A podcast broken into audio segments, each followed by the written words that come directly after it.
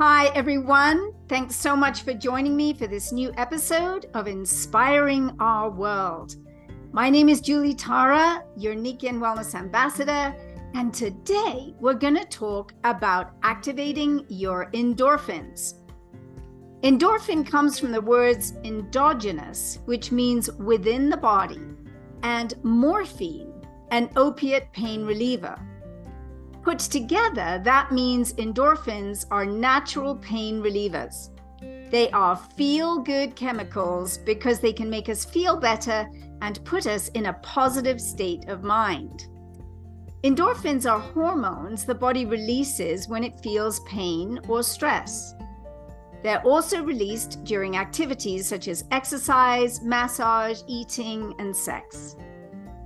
Created in the pituitary gland and hypothalamus, endorphins act as neurotransmitters to the entire body by attaching to the brain's reward centers, opioid receptors, and carry signals throughout the nervous system.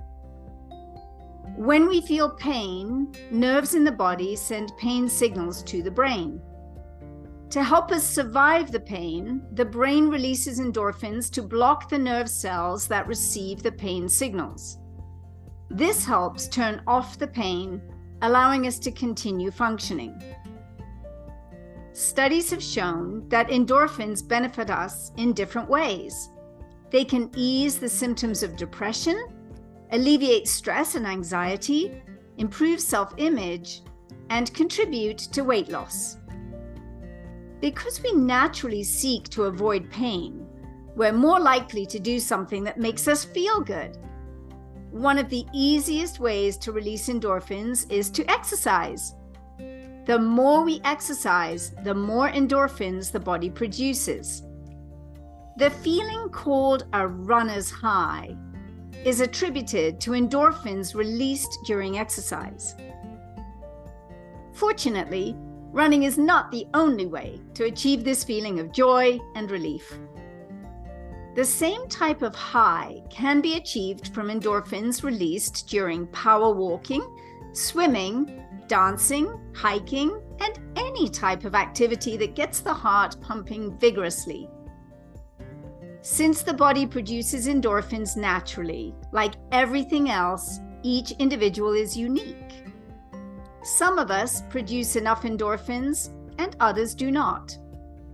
When not enough is produced, certain health conditions may arise. Low endorphin levels can result in depression, anxiety, body aches, sleep disorders, and lethargy. The mood disorders resulting from low endorphin levels are attributed to another neurotransmitter known as dopamine. Endorphins and dopamine work in tandem. When endorphins attach to the brain's reward centers, dopamine is released. This produces what is known as the runner's high and motivates us to repeat the activity, namely exercise, over and over again. Dopamine affects mood endorphins released during exercise have been shown to reduce the symptoms of depression. As endorphin levels rise, stress and anxiety are shown to decrease. Dopamine is associated with staying motivated, attainment of goals, and increased productivity. Low levels are related to procrastination and self doubt. When endorphins and dopamine are working together, depression, stress, and anxiety abate, while self esteem and confidence levels rise. Here are various ways to activate endorphins and achieve that natural high. Eating some dark chocolate. It contains the compound phenylethamine, which encourages neurotransmitter activity and theobromine, which promotes relaxation. As a bonus, dark chocolate contains antioxidants. Eating what we really like. In addition to chocolate, the brain will also experience a spike in endorphins if we eat food we crave. Whether that's ice cream or french fries, any food that makes us salivate will likely give us an endorphin boost. Of course, regularly using food to release endorphins could become a battle of the bulge and require a visit to cardiology services. So we need to use this endorphin release method sparingly. Eating spicy food. The brain interprets the heat from spicy food as a type of painful stimulus. It releases endorphins to counteract that feeling. Spicy food lovers can take advantage of this added benefit, while those with a tamer food preference can build up a tolerance gradually or forego this peppery method. Raising our pulse via exercise is a weight fighting endorphin releaser, making it a better long term strategy. Since exercise is a physical stress on the system, it encourages the release of endorphins to counteract the discomfort of aching muscles. Cardio, moderate exercise, and weight training can all signal the brain to release endorphins, though the rate differs from person to person. If exercising purely for the happiness rush, we'll need to do a happiness check throughout our average workouts to see how much exercise is required.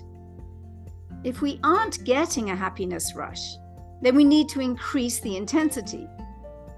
With that endorphin plateau, we'll be able to plan our workouts accordingly.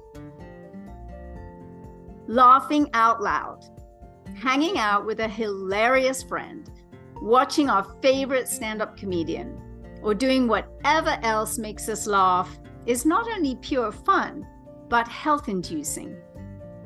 The deeper the laugh, the better it is for releasing endorphins. Did you know there are actually laughing yoga classes? Students are asked to do deep belly laughs while going into their asanas or postures. The combination of exercising and laughter compound the release of endorphins. Drinking alcohol in moderation. Endorphins are one of several feel good hormones released in the brain after drinking alcohol. An occasional glass of wine, beer, or spirits can enhance the mood. However, overconsumption can disrupt endorphin production and cause the opposite. Of the various ways to boost endorphins, exercise provides the most benefits. In addition to reducing stress and depression, as already mentioned, exercise also helps to strengthen the heart, increase energy levels, lower blood pressure, improve muscle tone, build strong bones, and reduce body fat. There is an addictive component to exercise because once it's part of our daily regimen, we simply do not feel 100% without it. The repetitive motions we perform during any kind of exercise is like a moving meditation. It allows us to focus on the movement, setting aside negative thoughts or worries. For those who are not as inclined to exercising, here are some ways to get started. Choose an activity you enjoy. Exercising should be fun. Put your exercise routine into your schedule. If you need reminding, put it on your calendar. Make sure you vary your exercises so that you don't get bored. Don't let exercise programs break the bank. Unless you're going to be using them regularly, avoid buying health club memberships or expensive equipment. Gardening, yard work, such as raking and mowing, golfing without riding a cart, these all count. Exercise in short bursts. Even brief bouts of physical activity offer benefits. If you can't fit in one 30 minute walk, try three 10 minute walks instead. You can also take a mid morning or afternoon break to move and stretch, go for a walk, or do some squats or push ups. In other words, every little bit helps build up stamina and a good habit. Stick with it. If you exercise regularly, it will soon become part of your lifestyle, and you will feel the difference it makes in your mood and energy levels. As many of you know, I've spent my life exercising. I think this started when I was very, very young. I was always running about, climbing trees, climbing haystacks, riding my bicycle, later on getting a kayak and kayaking down the rivers in England and in Holland. Of course, I started dancing at the age of three and danced all the time, pretty much throughout my life, and I still do. And I find that gives me just the greatest joy. But I've also had different phases of exercise. There was a time when I was doing a lot of Pilates, three times a week at least, and I loved it. And then I just got tired or bored of it, felt like I needed something new, and it was not working for my body as well as it had in the past. I also spent many, many years with yoga, doing yoga, and I love yoga. And again, there was a certain time when I was like, I think something else needs to come in for exercise. And that was when I went searching and found a new form of exercise for myself called gyrotonic. And I have really loved that and actually shared that with a lot of people who have come to join me, and they've loved it too.